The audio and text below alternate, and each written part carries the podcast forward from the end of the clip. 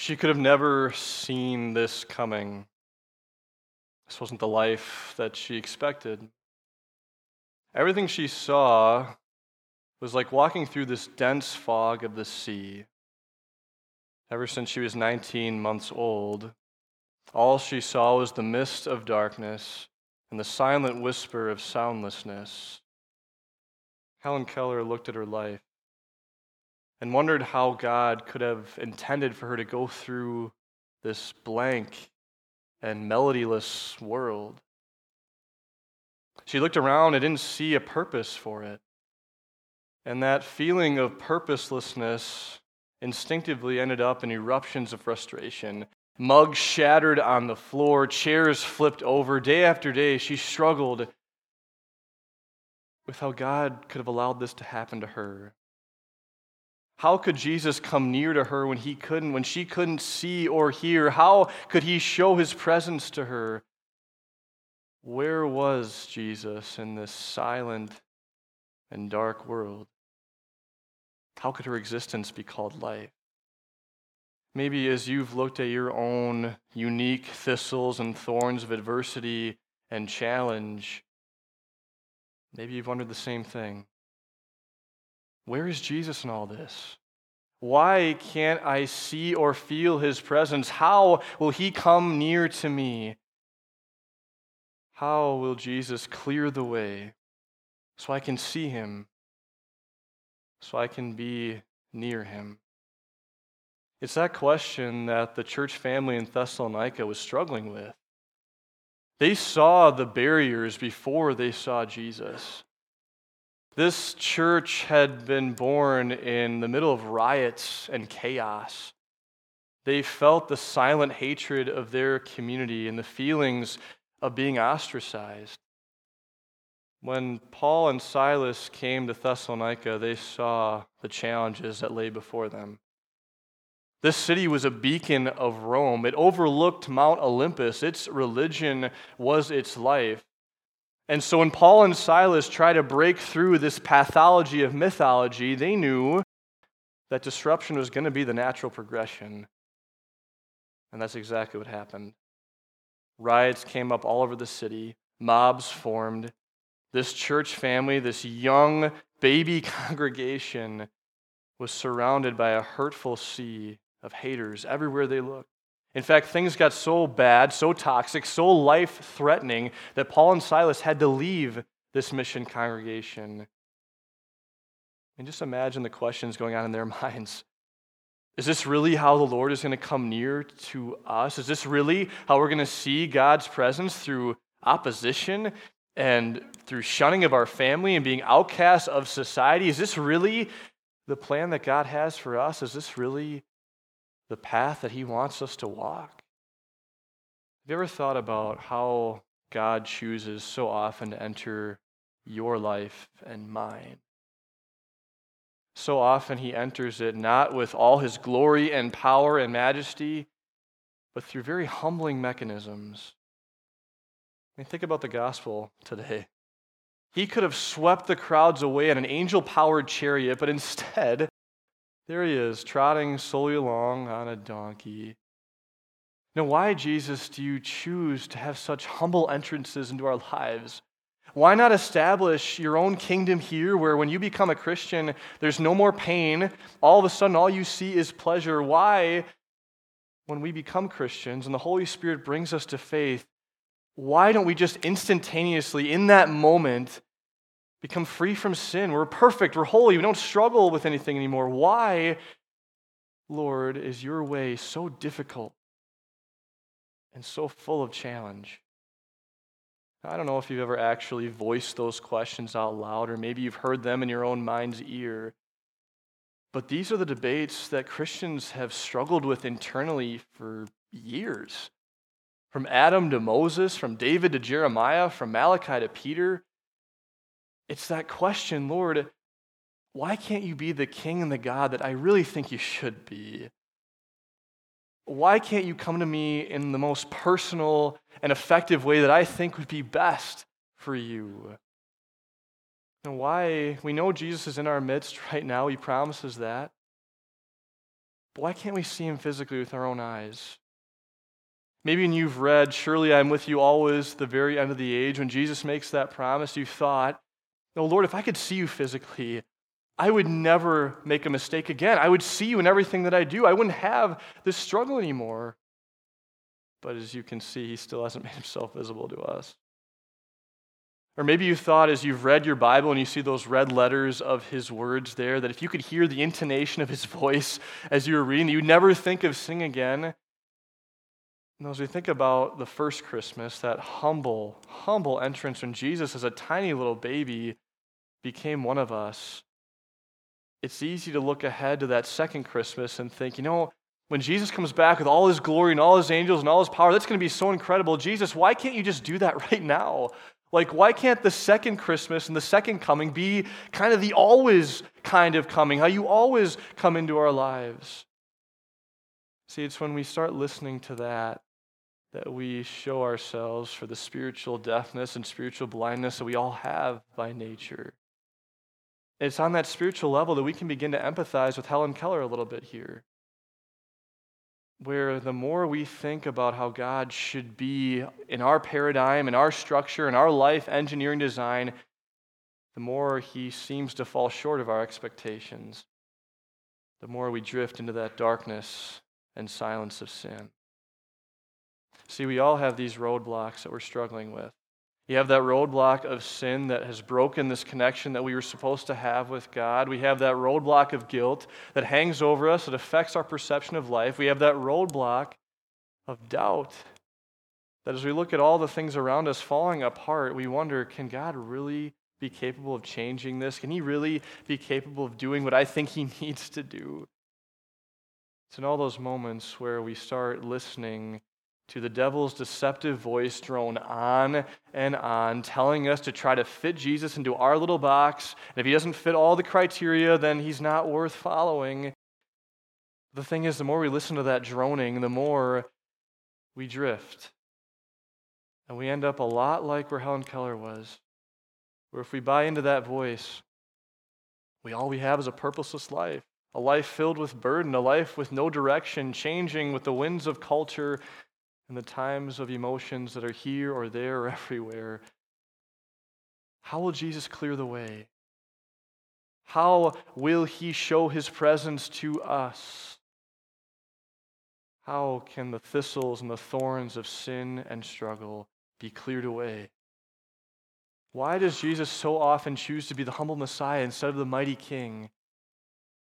He does so because he knows being the mighty king wouldn't have been the entrance he needed to make into your heart. He knew the only way that he could bring you into God's family was by becoming one of us, to be humility embodied, to walk this life and all the struggle that goes with it. And the way he trailblazes his way into your heart and mind couldn't be more unexpected. It couldn't be more countercultural to how we think. Helen Keller, after years of struggling with this disease inflicted exile from life had practically given up hope. She didn't feel any human warmth. She didn't see purpose. All she felt was, well, I'm just going to be a burden for whoever needs to take care of me the rest of my life. But that all changed one seemingly ordinary day when she went out with her teacher by a well and she felt that water make rivers, forging rivers into the lines of her hands. And her teacher wrote the word water on her palm. And for the first time, meaning met reality. Words meant something, prayers were answered. Who could have imagined that a little well water would be the difference maker in her life? Who would have imagined that some water from a baptismal font would change everything for you and me? Who would have guessed that the Almighty God of the universe would be there in a manger, his thumbs wrapping around the hands of his parents? Who would have thought the King of Kings riding on a beast of burden? Who would have thought that he would enter your life and mine through some water and a Bible verse spoken over it? Jesus knew how he could clear the way into your life, and he's willing to do whatever it took to do that. And when we think about that fact that Jesus would let nothing hinder him from bringing us into his family, for coming near to us, that we say with Paul, How can we thank God enough? Jesus clears the way. He demolishes your and my preferences for how he should be, and instead, he's the God that we need him to be. He demolishes all those thistles and thorns of doubt, and instead, he paves a permanency of peace. I mean, think about this. Night and day, Jesus right now is interceding for you on your behalf with our Heavenly Father. He's broken down that barrier that was between us and God, and now He speaks to God on your behalf all the time. He always has your back, He always is with you, and He always stands up for you. Jesus has cleared the way for God to enter your world, your life. And just think about all the ways that Jesus shows His majesty through humility. Mean, think of all the little tiny entrances that He has done in your life and mine that to the world seems insignificant, but to you and me it means everything. He chooses to enter your life and mine through a bumbling 27 year old preacher, fresh out of the seminary. He chooses to enter your life through a little thing in baptism. It seems little, but we know that whenever it happens, that heaven's rejoicing he chooses through a meager wafer and a tiny glass of wine to remind you that His presence is always at your side, that His forgiveness is real, that His peace is enduring.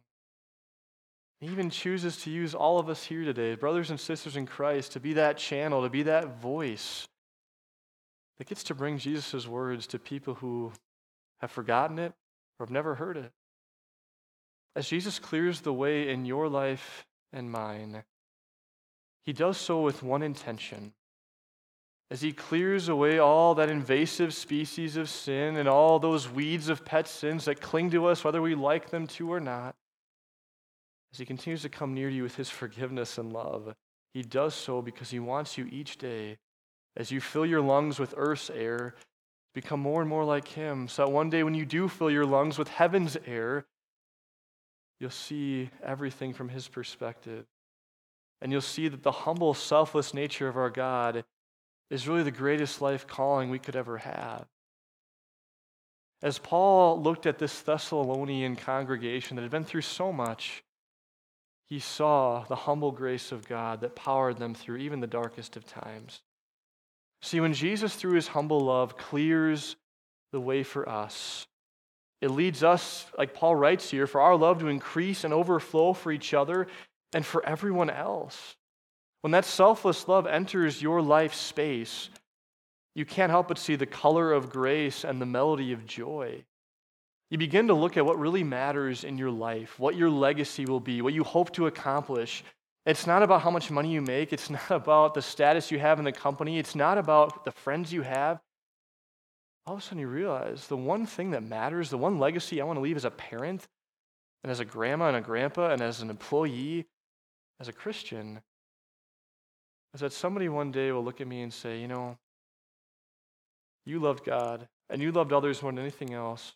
That your ultimate life calling isn't about the earthly things, but letting that agape love of Jesus, that selfless love, become your motto and mentality with everything you do. That as you page through whatever feeds you're on, whether it's Facebook or Google, whether it's going on the TV, going through channels, or listening to the radio, Instead of listening with bitterness and pride to people who disagree with you and people you just can't stand, all of a sudden, those barriers are gone because you want more and more people to see and experience Jesus break through those barriers like he has with you and to open up a pathway to God that only he could open. And so we can join with that Thessalonian church family and say it's not faith growing despite opposition, it's, it's faith growing through opposition. As we oppose Satan, sin, and self, it's that resistance that does bring us closer to God, that resistance that brings God closer to us. It's not about Jesus incinerating every single thistle and thorn of adversity. No, it's looking at that humble Messiah who wore a crown of thorns and thistles so that you could know what true joy is like. So that you, in turn, could be a path clearer like Him for others and for your loved ones. That you could be an artist painting the incredible hues of grace, that you could be a composer, the song of joy being the tune that's constantly going on in your head. It's so you could know what Paul is talking about here. The future that you have when one day you stand blameless and holy in the presence of God when our Lord Jesus comes with all his holy ones. And it's when you see yourself standing there that you see yourself for who you really are a blameless child of God. You are someone whose life has been completely captured by the one who is, who was, and who is to come. So, blameless saints of God, you know as well as I do that this week you're going to feel the effects of sin. They're going to stick at you, they're going to prick you, they're going to scar you, and yet, don't ever lose sight of the God who took all of those thistles and thorns and took them away from you forever, the forgiveness that is always there for you. As the Lord comes near to you through the Bible, through that weak voice of human language and linguistics, as He comes to you through the mouths of people you love and your brothers and sisters in Christ, look with joy for the second Christmas. I know things will be busy these next few weeks, and we're going to celebrate that first coming, and it is one of the greatest, if not the greatest moment of human history when God became one of us to save us. But don't lose sight of the second Christmas. The one thing that, no matter what you go through, is worth looking forward to.